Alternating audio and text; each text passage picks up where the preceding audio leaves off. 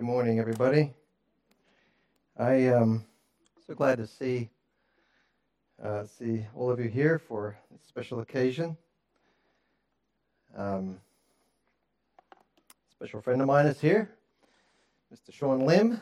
So glad to have you here, brother. Sean and I have worked together in Search for Jesus, and uh, just a joy to have him with us and others. Well, five years ago, uh, on this month, on the 11th day of this month, the first pastor of Fellowship Baptist Church, who also happened to be my father, passed away from a massive stroke. It's been five years, believe it or not. Pastor Frank's ordination was the last ordination service that we held, and that was back in 1989, if you can believe it. I was ordained uh, in the mid 1990s in America. And so this is the first elder ordination service that we've had at Fellowship Baptist Church for over 30 years. And this is the first lay elder to ever be ordained into this ministry. Process to becoming an elder is really quite simple. Um, as it is with deacons, someone is recognized as a candidate uh, through the exercise of their gifts in ministry, and then with uh, much prayerful consideration, uh, the current elders uh, measure their suitability using the uh, list of qualifications that are found in the books of Timothy and Titus, and then after a period of observation, after seeking the Lord's direction, the candidate is then approached. And if his desire matches the calling of God on his life, uh, then we take it before the congregation. Uh, we're seeking their approval. And we did this at our last AGM. And as you recall, the vote was uh, overwhelmingly in favor of ordaining Jesse to be a lay elder. The final step then is uh, a doctrinal examination uh, to ensure that the candidate is able to uh, defend the faith uh, in line with our church doctrinal statement and our church ministry philosophy. And we did this last Saturday. And uh, Jesse produced a wonderful uh, doctrinal statement, which he then defended successfully. And so it is the recommendation of the elders and the ordination council to ordain Jesse this morning. I've known Jesse since he was 11. Uh, he was in our first 24 7 club uh, that was held back in the early 2000s for preteens. And I've seen him grow up to be uh, to, to teenage years, of course, and then as a young, very eligible bachelor, and uh, now as a husband and a father. But some of you don't know Jesse as well as I do, so I asked him to prepare a short bio just to kind of give you the opportunity to understand a little bit about his background. Jesse Jeffrey Zerati was born on January the 17th, 1988. He's the son of Nick and Christina Zerati and the older brother of a taller and much broader Christian Zerati. Uh, Jesse graduated from the Australian Christian College in Marsden Park in 2005 and went on to study a Bachelor of Theology at Swinburne University in 2007.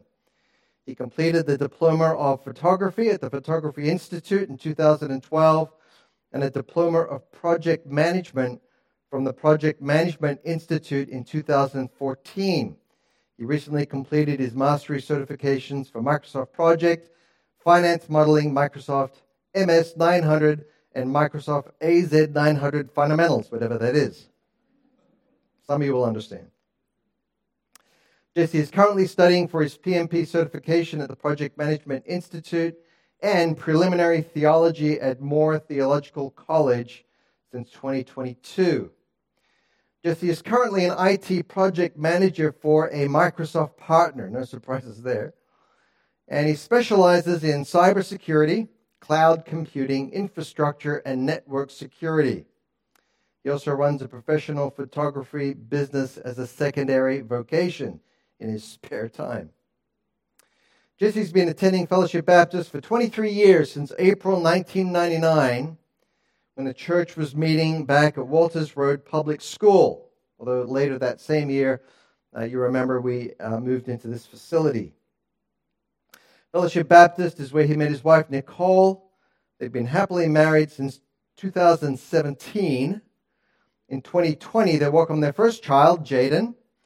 And Jesse and Nicole have been actively serving as members in the church since 2015.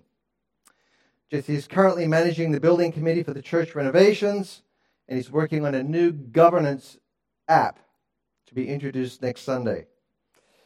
He uh, volunteered as an email coach in internet evangelism for the Billy Graham Evangelistic Association from 2019 to 2021. And in August of 2022, he started a not for profit website, fundamentium.org, where he expounds on the Christian fundamentals and apologetics. Jesse loves to study the scriptures, enjoys reading, history, music, playing sports, and board games with friends and family, showing no mercy, I might add.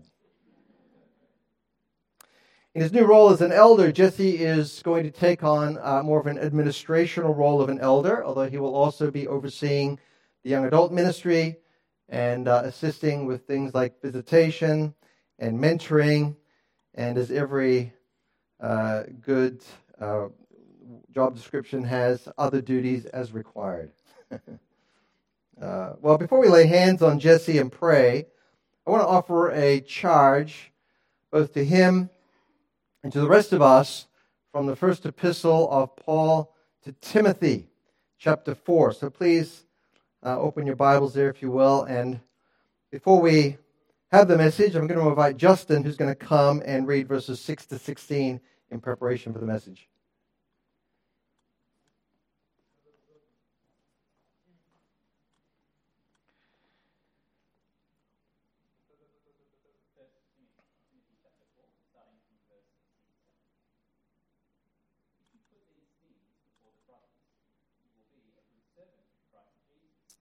Being trained in the words of the faith and of the good doctrine that you have followed.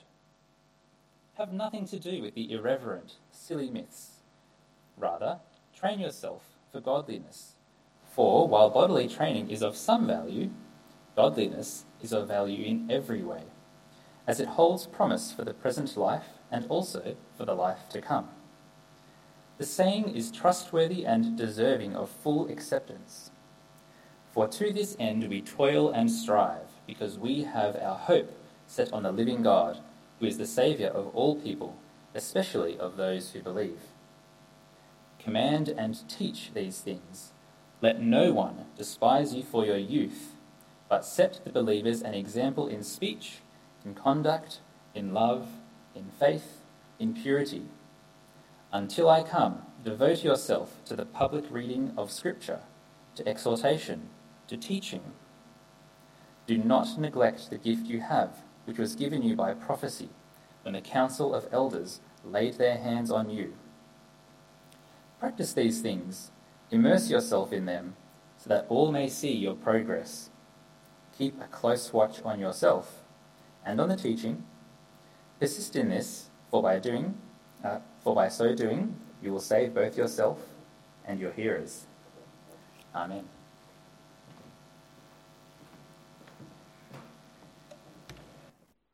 Lay eldership is a term that is commonly used for elders who are not vocational ministers, and yet they have spiritual oversight in a local congregation. And that's basically uh, the difference between the two, because any elder, any pastor, any minister, which is the same thing, uh, just different terms, any elder, uh, vocational or lay, is biblically responsible uh, for the same things. First of all, they're called on to guard the doctrinal integrity of the church, uh, primarily by teaching the Bible in public or private, or helping others to do the same thing. Secondly, they exercise leadership in the church, and that typically involves uh, the administration of ministries or helping to plot a course of action for the church that falls in line uh, with our God given purposes. Uh, I think elders are vision casters in that sense. And then thirdly, an elder is a shepherd. uh, providing spiritual guidance uh, that is biblical, uh, or confrontation when necessary, and sometimes even you know, corralling those members who are going astray. But perhaps the most weighty responsibility for an elder, and it's weighty because it's so far reaching, uh, it's so constant, it's so impactful, and that is to be an example to the flock. 1 Peter 5 3 instructs elders not to lord it over those who are entrusted to us. In other words, uh, don't be a dictator. Don't issue uh, demands arbitrarily, but be an example to the flock. And this really is the direction that I would like to take in our message this morning from the reading in 1 Timothy 4. This is the first letter that the Apostle Paul uh, wrote to his young son in the faith, Timothy. Uh, at the time of this writing, Timothy was a pastor in the, the church at Ephesus. And the apostle uh, basically is encouraging and instructing his student in managing the affairs of the church, as well as advising him on the nature of godly leadership and then also on his own personal walk with the Lord. By the time he gets to chapter 4, the apostle begins by warning Timothy that some people who once professed faith in Christ, uh, they're going to end up leaving the faith and apostatizing. Uh, they're going to listen to false teaching. They're going to be swayed by deceiving spirits and doctrines that have a demonic source. And this is something uh, that we all know continues to this day. In fact, it's a sad thing, but someone can grow up in the church, they can attend uh, weekly services with their parents, they can say all the right things. They can even profess Christ as their Savior. And then when they reach their 20s, they get swayed by all the wrong friends, by workmates, and they leave their profession behind. Uh, maybe a profession that they made just to please their parents. And they then start to pursue a whole set of beliefs that is totally in contrast with what they uh, grew up believing. And that's just a reality. That's just the way it is. And standing in the gap, holding back the apostasy, and directing the people in his church towards the truth is Timothy. Notice in verse 6 that Paul says to Timothy that if he instructs the brethren in these things, in the nature and the danger of leaving the faith, he will be a good minister, a good servant. Actually, the Greek word for deacon. Uh, he'll be a good minister of Jesus Christ. And then through to the end of the chapter, he develops this idea of being a good minister in three primary areas. First of all, you will find the good minister's communication of truth. And there are five words in the passage that describe his teaching ministry. Uh, for example, verse 11 says he is to command, and that word uh, is the word prescribe. We get a word prescription from it. He's to prescribe and teach these things to his people. In other words, his preaching and teaching of the truth must demand action on the part of listeners. In verse 13 is to give attention to the public reading of Scripture and exhortation. In verse 6, it's instruction. Secondly, the good minister takes heed or pays close attention to his doctrine. Uh, the apostle told Timothy in verse 6 that he should be nourished up in doctrine, meaning he should feed himself on it. Verse 7, he shouldn't allow certain fables or uh, what we would uh, refer to as unintellectual or unbiblical arguments to become part of his thinking. Instead, verse 15, he should meditate on good doctrine. He should give himself entirely to the truth. In other words, he's got to submerge his soul in the truth of Scripture. That's another part of being a good minister. And it's one reason why we submit any elder candidate to doctrinal examinations. But then the last verse of this chapter instructs Timothy to take heed to yourself in addition to the doctrine. This is the last aspect of being a good minister. In fact, these last two things, taking heed to himself and taking heed to the doctrine are the two sides that make him effective in the first aspect of being a good communicator of truth. In other words, how does a man have something good to communicate to God's people? Well, it's only by taking heed to himself and taking heed to his doctrine. And these last two are so closely connected with each other in the passage that sometimes you'll actually see them overlap. Uh, sometimes the apostle argues about taking heed to the doctrine on the basis of taking heed to yourself, and vice versa. Uh, taking heed to yourself is on the basis of taking heed to your doctrine. You could say that the two really must go hand in hand in order to be an effective minister. But this morning I want to isolate that third part of being a good minister, or being a good elder, uh, if you will, or a good pastor. And I want to talk to Jesse about taking heed to himself or making some applications for the rest of us here today.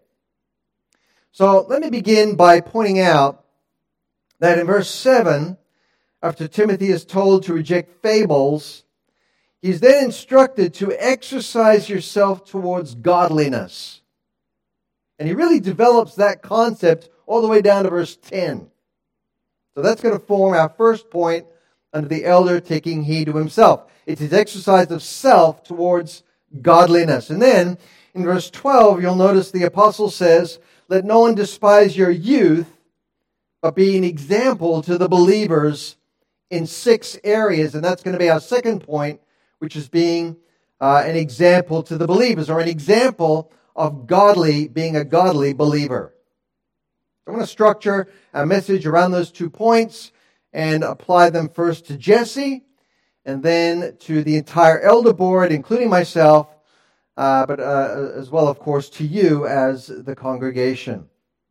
First of all, in verse 7, the apostle admonishes Timothy to exercise himself towards godliness. And I want to give you the background to this because it helps us understand really what the apostle had in mind when he wrote this. This word is translated uh, uh, the word translated as exercise is the Greek word gymnazo. Uh, we get our English word gymnasium from this word. And the apostle was taking that term right out of Greek athletics.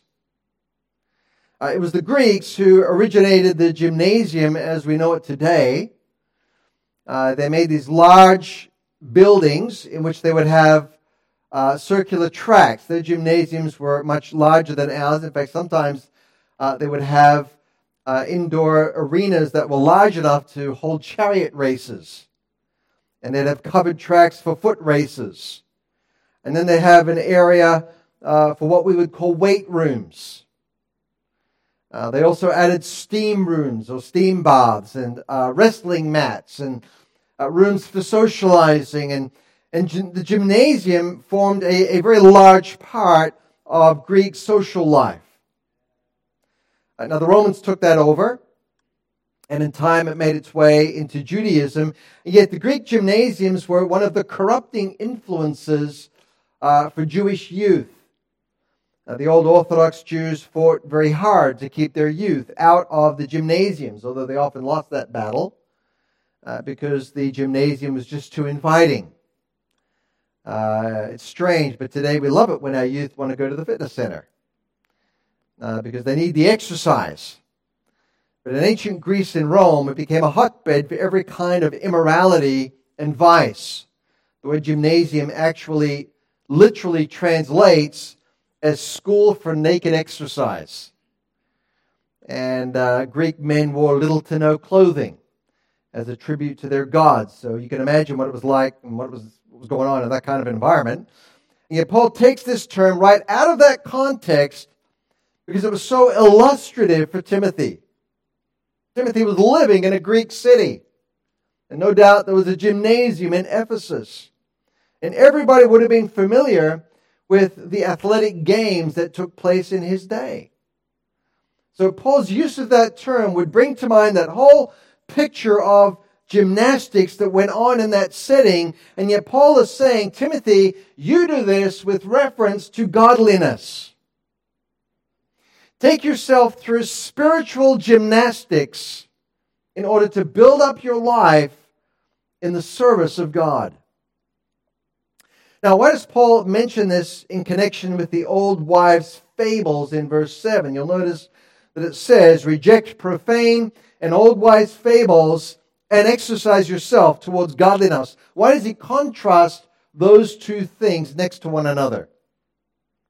Well, possibly it's because there was some who were teaching the myth that good physique had something to do with piety, or that the health of the body had something to do with holiness.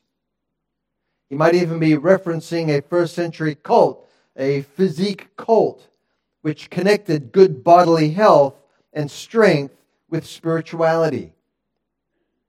So, on that basis, Paul says to Timothy, look, and notice in verse 8, look, bodily exercise profits a little. Now, there's an admonition in that, right? Because bodily exercise does have some profit in it. I mean, you know, don't be sedentary all day. Get out and get some exercise. There's profit in doing that. However, don't believe in the fable that good health equals holiness. That the more you pump iron and run the elliptical and log in a peloton and hit the gym, the more holy you are.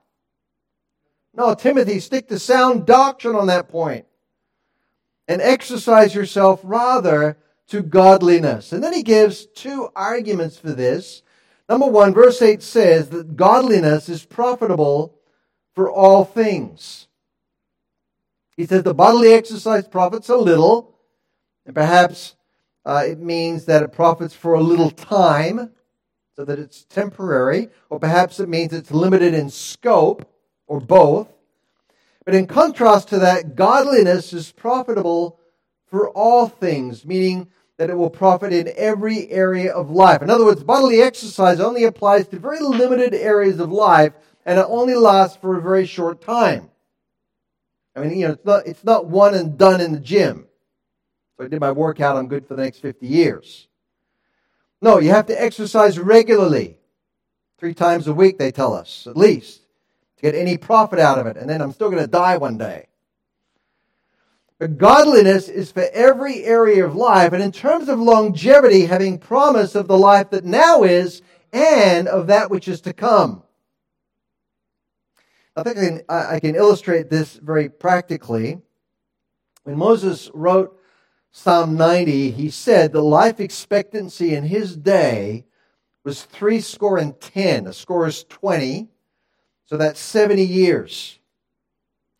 Uh, he wrote that about 1500 years before Christ. Right now, we are 3,500 years beyond Moses.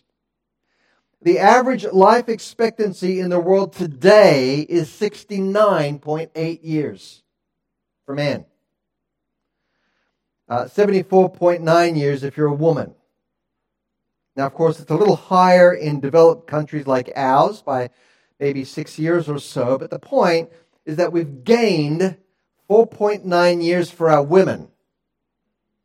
And we've lost about a month and a half for men since the day of Moses. Moses said three score and ten. And then he said, maybe by reason of strength, maybe you'll get four score. In other words, you know, maybe if you're, you have a strong constitution, you're going to end up with 80 years, which is pretty close to what it is in developed nations today. So here we are, right? All of our medical technology, all of our health products, all of our diets and medicines and natural remedies, a thousand workout options, and life expectancy still numbers in the 70s. So, what if you exercise your body for an hour a day, five days a week for the next 40 years? That's the equivalent of over 14 months of steady 24 hour a day exercise that might be very profitable for your body because bodily exercise profits a little. There's some profit in it. And I'm sweating just thinking about it. But the comparative value of that to godliness is minimal. For example, what if you spent an hour a day in prayer five days a week over the next 40 years, or the equivalent of over 14 months of solid prayer 24 hours a day? When you compare the two, The first is not even worthy to be compared with the second, and that's the point that the apostle here is making.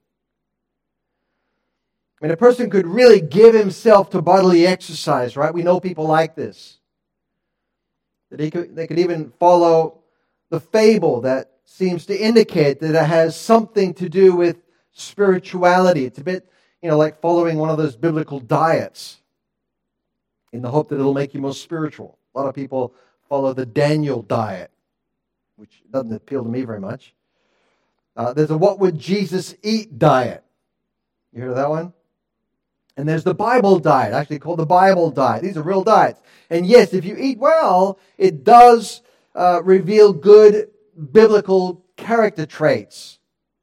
You know, if you exercise, it reveals you have self discipline.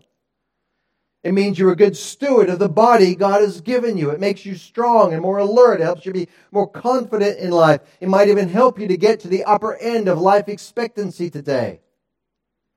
Where Paul's saying, okay, I can, I, I concede that point. But the thing about spiritual exercise is that it's profitable in every area of your life.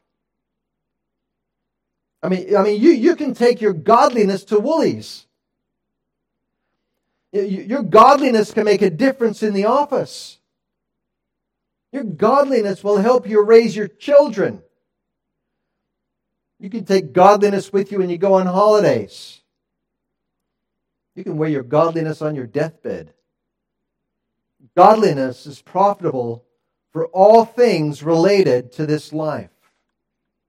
But more than that, because it has promised not only in this life, which is a wonderful thing, but what about when your fourth score is over? Well, in the life to come, what you did in this life towards godliness will have some consequence. I don't fully understand that comment, but I do think that most of us have this concept of eternity where heaven just sort of equalizes everybody. Right? So no matter what you did in this life, uh, you know, no matter what we were and how we behaved as Christians, you know, as long as we're saved, when we all get to eternity, all the tears are wiped away, and then we're in heaven, and we just have this kind of equalized status. In other words, we all have the same position, we all have the same benefits, we all get the same treatment in heaven. And yet, there are passages in Scripture that seem to indicate it's not quite the way it's going to be.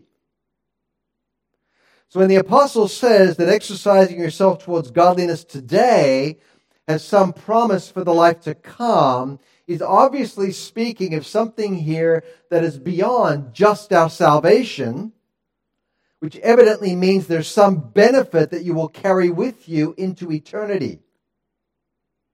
Now, maybe it's the benefit of your works or your ministry that accomplished uh, more for Jesus. So you have less that burns up. You have more that remains to lay at his feet. I'm not really sure. But in any case, when you have a choice between the good and the best, remember that the worst enemy of the best is often the good. And of all the things that we could spend our time and attention on for ourselves, the apostle says, give your priority to exercising yourself towards godliness. Don't let the good of bodily exercise distract from the best of exercising in godliness. His second argument for that is down in verses 9 and 10. He says, This is a faithful saying and worthy of all acceptance. For to this end, he's pointing back now to the promise of the life to come. So, on the basis of that great hope, we both labor and suffer reproach in the here and now. Right? Because we trust in the living God who is the Savior of all men especially of those who believe. So, his second argument for exercising yourself towards godliness is that this now is the common Christian practice of laboring in light of eternity. I mean, who, who, is, who does the we refer to in verse 10? He says, We both labor and suffer reproach. Well, it's unqualified in the text, so I would take it to refer to Christians in general. Uh, you know, of course, yes, the apostle, yes, Timothy, yes, elders, but also Christians in general. I mean, they labor, right? Sometimes to the point of exhaustion. Uh, my version says they suffer reproach. Some of the older manuscripts use the word uh, that means to agonize. But either way, we do these things because we have eternity in view. We have promise in the life to come. So, Timothy, exercise yourself towards godliness because it is a common Christian practice to labor in these things, to agonize over these things in light of eternity. In other words, when you do this, you're simply joining the ranks of all of God's good people. Because this is something we should all be doing. Right? I mean, God is not asking the elders of this church to do the unusual or to do the extreme or to be the exception. No.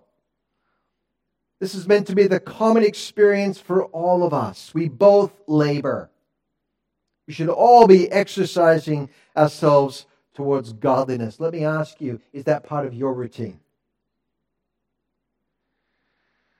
You know, nobody likes to stick out from his peers. Nobody likes to be thought of as a fanatic.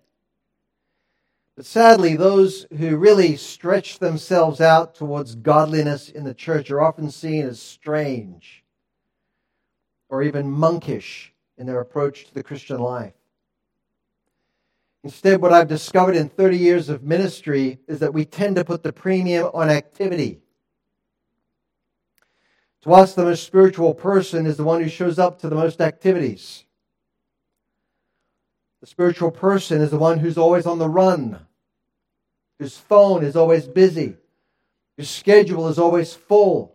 They're always out doing, doing, doing. But you know what? the premium in God's word is put on character. It's on spirituality.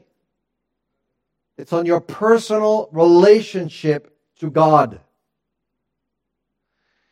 That's why an elder's first priority has to be himself.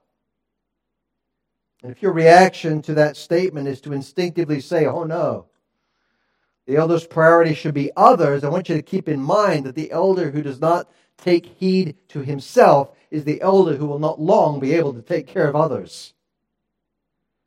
So the premium has to be on a man's own walk with God, on his exercise of godliness. You know, I think it's tragic when God's ministers don't take time or don't have time for a consistent devotional life, or when it's impossible for them to set aside any quiet time to pray or when it's all they can do to spend enough time in God's Word to get the message ready for the next sermon, let alone meditate on the Word uh, for their own soul. And either the man himself is not prioritizing his life properly, or the demands of the people simply don't allow him to do that. Now, those of us who are elders and deacons in this church, we have to be so careful that our activity in the congregation does not rob us of the time and the attention we need to feed our souls. We must, we must make time. We must take time. Yet the sad fact is that generally, you know, it's not uh, that Christian leaders are so busy in the Lord's work that we don't have time for this. Really, I think, if I was being honest with myself, we're so busy doing things that are unnecessary that we don't have time for this. We have to be so careful that we don't let our time be sapped by all of those peripheral things that really have no bearing on eternity. That really have nothing to do with godliness, but they're just time wasters. After hearing Jesse's biography, you can tell he's a busy man. Yet he must make sure there's enough time for meditation in Scripture, for reading good Christian books, for the study of passages in depth, for taking the needs of God's people before the Lord in prayer, for examining his own soul before God in prayer. There has to be time for this, and the people of God must see to it that He does.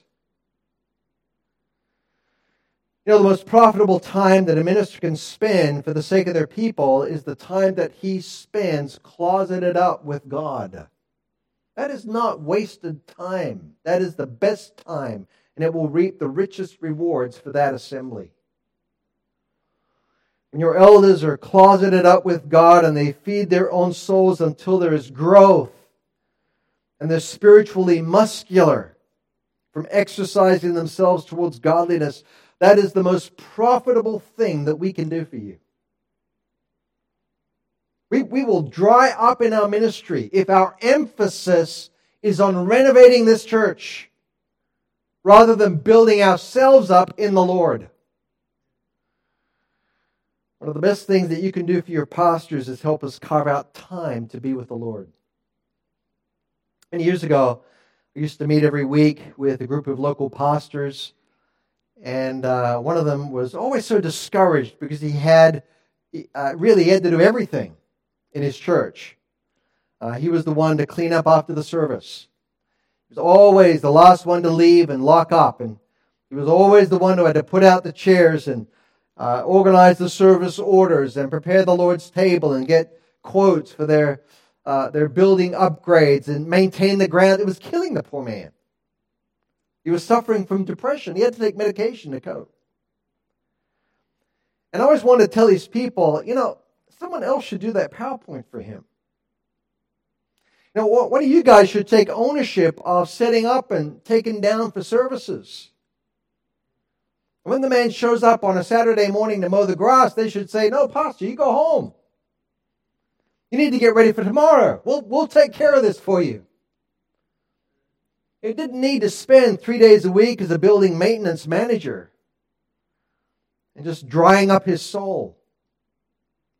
But you know, I could never speak to that congregation. And the man left the church, and now he's totally out of the ministry. Let me show you something here in the passage. The apostle tells Timothy that he's to exercise himself in this way. And if he does, something's going to happen as a result, a natural result. In verse 12, Timothy will then become an example in six areas. We'll talk about that in a moment. But when he becomes an example, how are they supposed to respond? They are supposed to follow his example.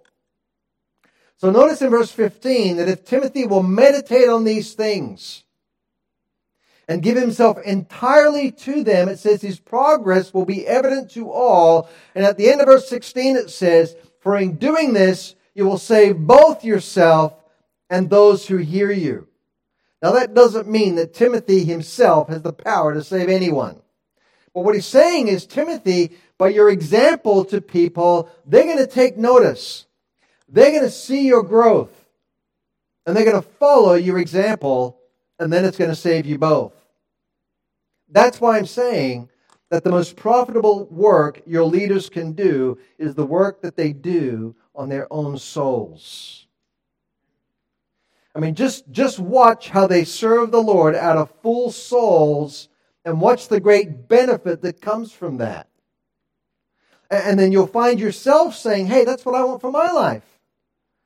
That's what I want for my family and my walk with God.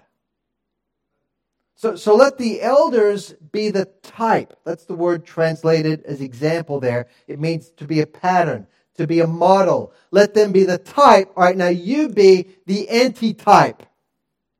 You be the answer to the type. You be the other side of it. In other words, what the apostle is admonishing Timothy to do here, it's not a selfish thing. It's the very thing that's going to make him the most effective in ministry. He simply must exercise himself towards godliness. In 1830, Charles Bridges wrote a famous book entitled The Christian Ministry. I brought it with me this morning. It's this book right here. That book is still in print. I got this probably 20 years ago or more. It's been read by ministers ever since. Uh, because really are, uh, there really are some things in it, I think, that have never been equaled in ministerial literature.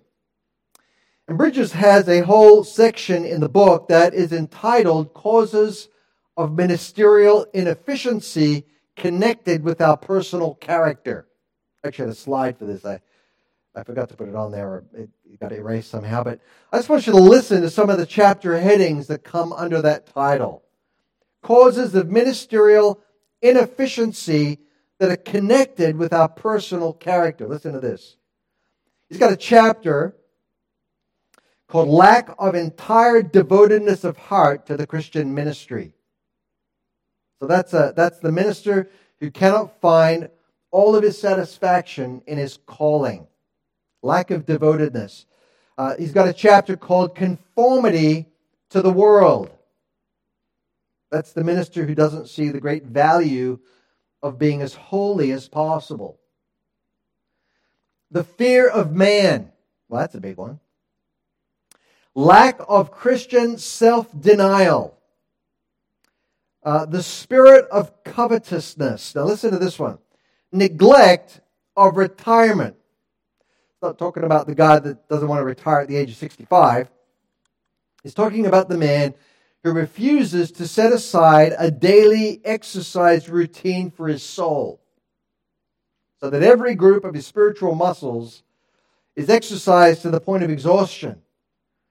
And as a result of that, he grows. So next time he can lift even more a neglect of retirement with the Lord, really. Uh, the influence of spiritual pride is another one. The last one is a lack of faith. Bridges says that all of these things brought down the ministers in his day, and I want you to know that all of these things bring down the ministers today.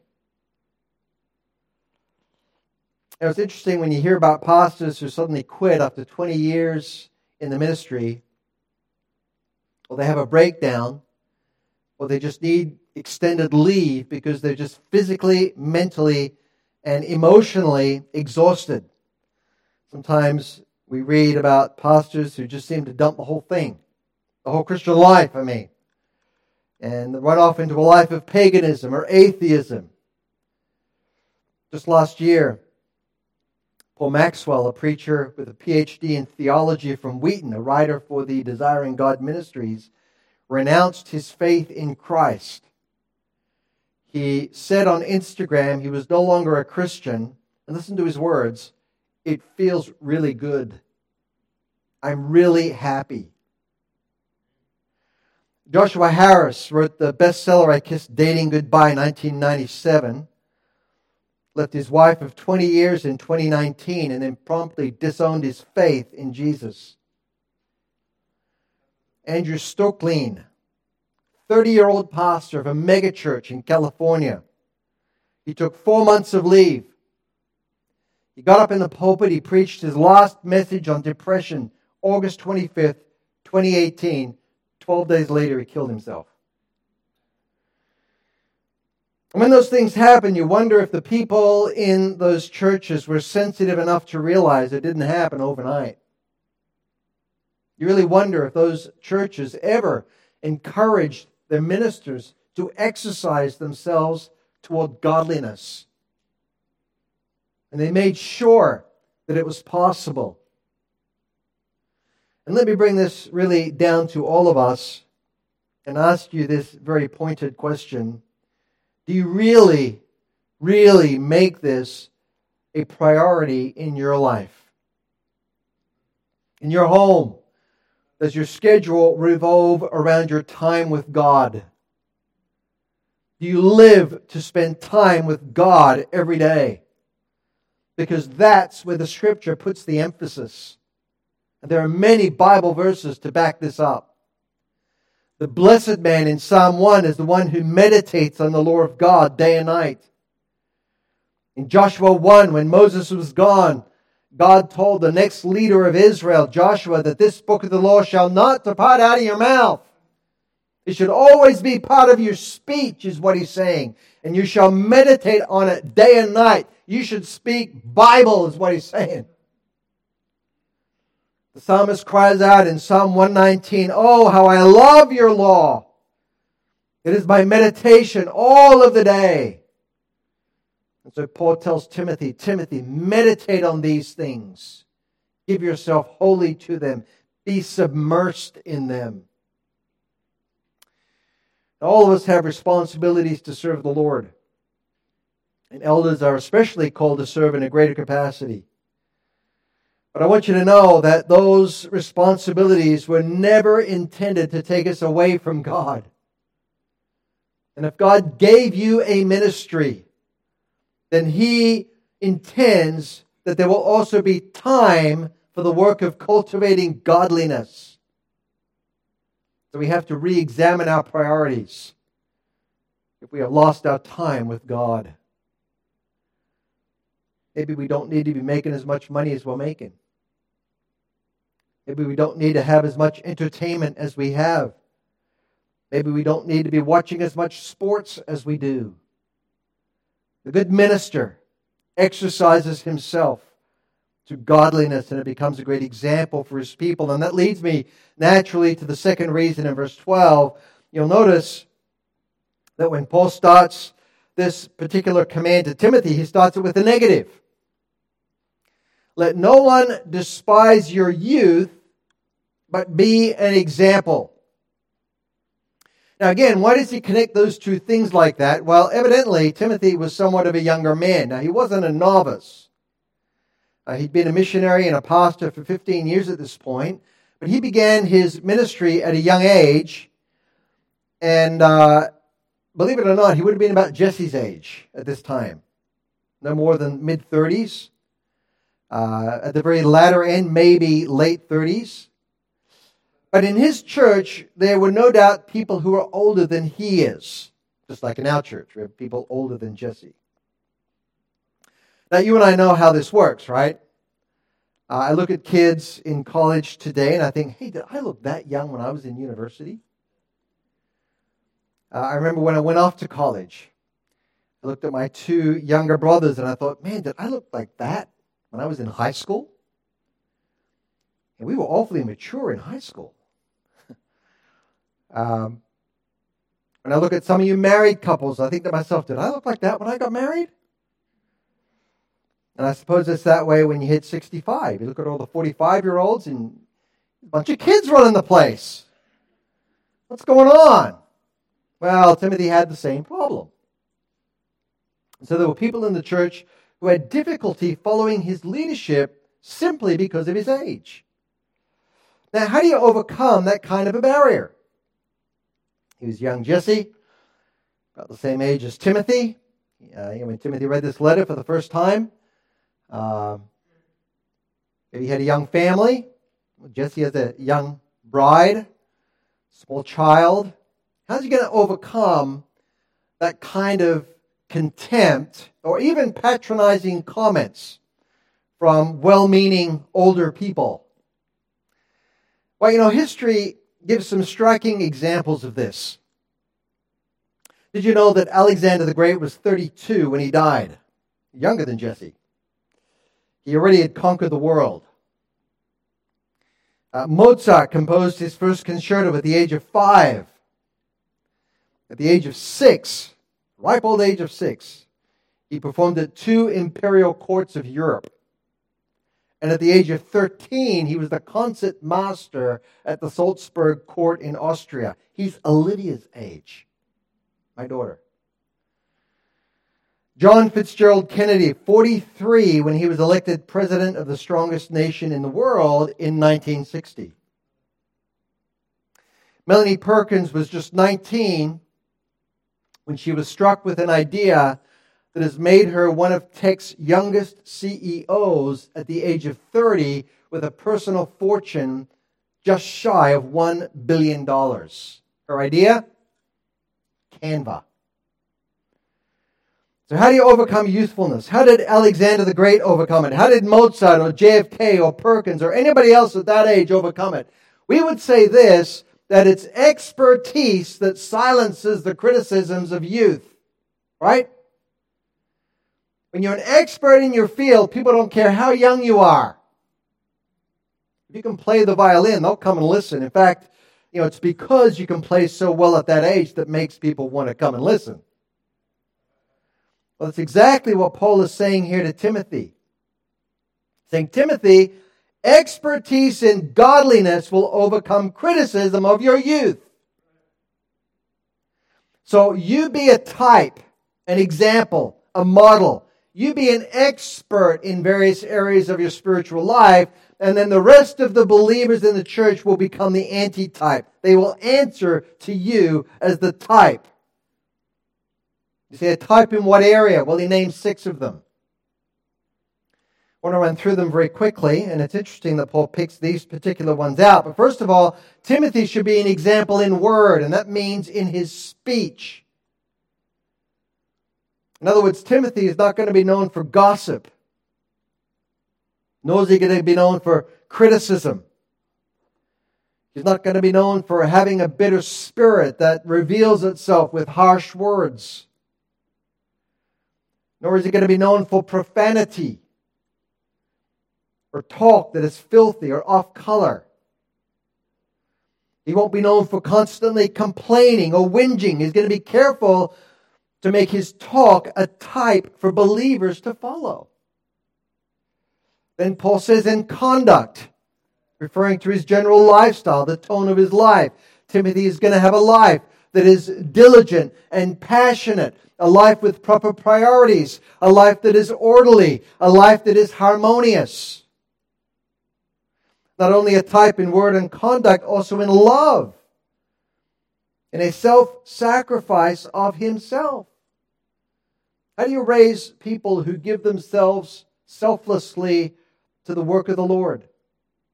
How do you raise people who give and don't expect anything in return? It's the elder who has to be the first one who gives and doesn't expect anything in return. He used to be a type in love in his own family, in his ministry with his people. Before unbelievers, it's in love, and then it's in spirit. This is a word that's actually not found in the older text, so a little difficult to understand what it's talking about. But it might refer to what it meant in Daniel when it says about Daniel that he was found to be a man of excellent spirit, meaning that he had a good attitude. Sometimes we uh, say that somebody has a good spirit about them, and that's what we mean, and that's probably what this is referring to. The elder has to have a positive attitude when things are looking bad. And then in faith, in other words, Timothy is to be the first one to believe God. If there's a crisis, he's got to be the one who takes the lead in bringing it to God in prayer and saying to people, look, we, we can trust God about this. God isn't going to let us down.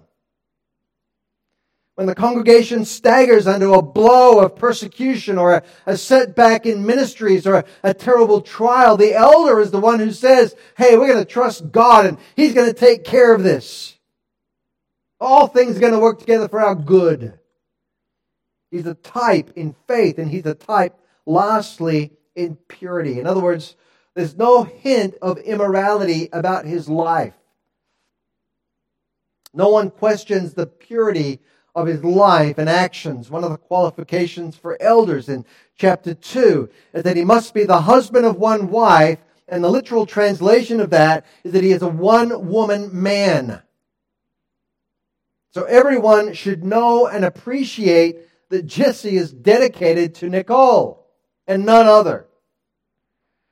But more than that, because purity covers not only the actions but also the heart. So there must be a purity about an elder that is attractive and causes people to, to trust him, to trust his ministry. There's no lingering questions about his purity.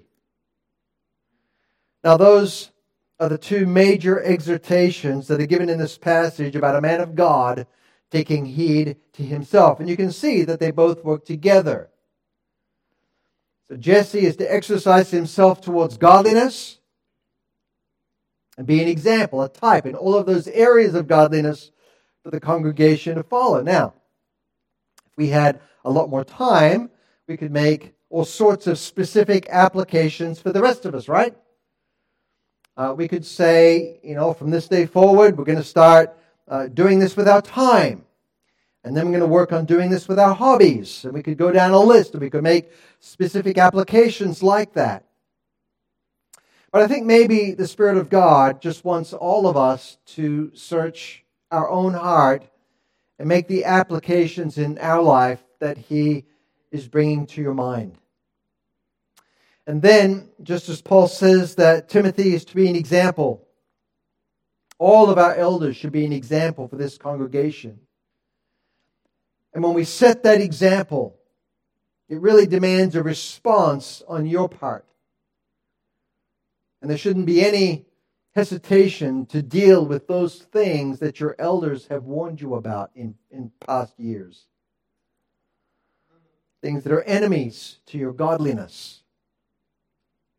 And when God gives any church godly leadership, that assembly needs to look at that leadership and say, I want that kind of prophet in my life.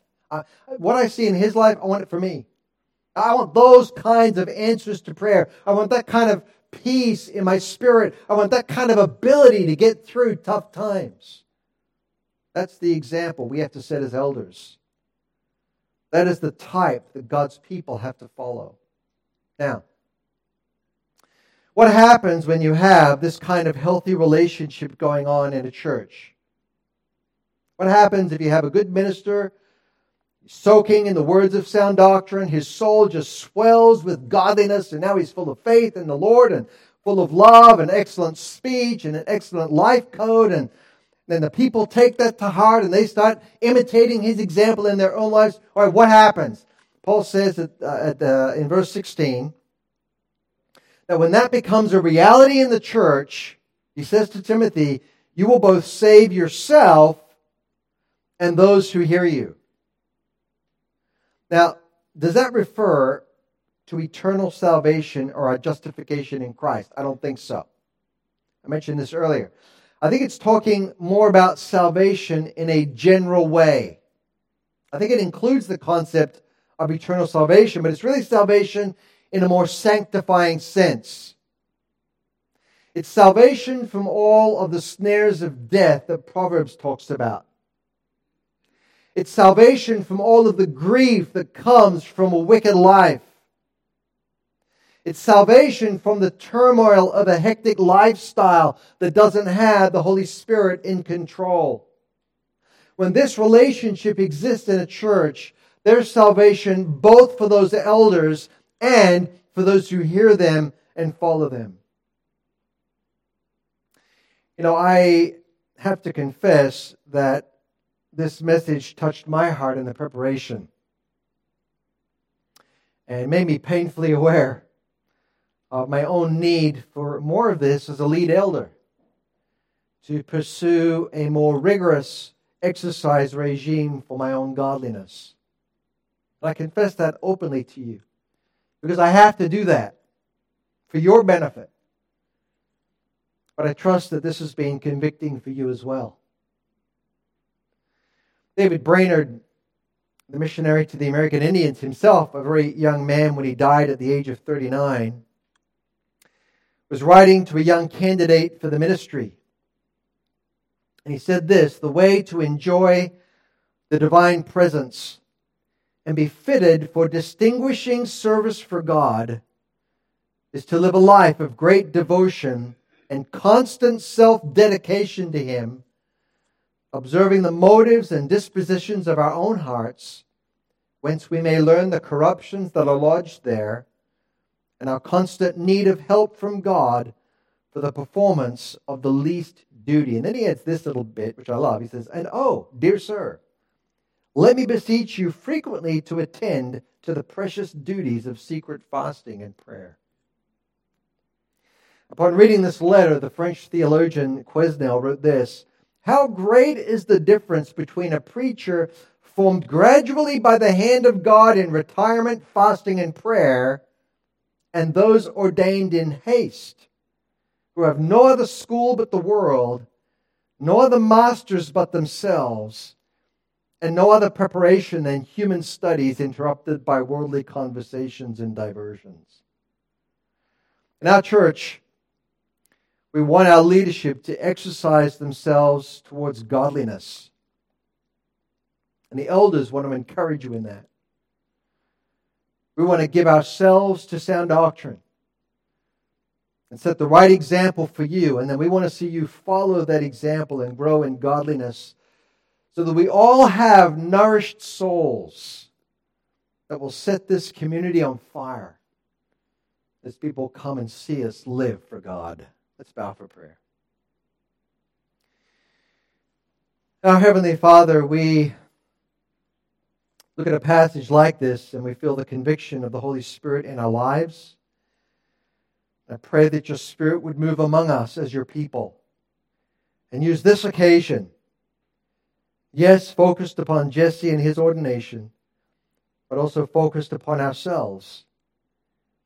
That we would see his example of someone growing in spirituality and be motivated to do so for our own lives. And so may we be a beacon of light in this community in the world. And we thank you, Father, for what you will accomplish as we submit to the convictions of your Holy Spirit. In Jesus' name we pray. Amen.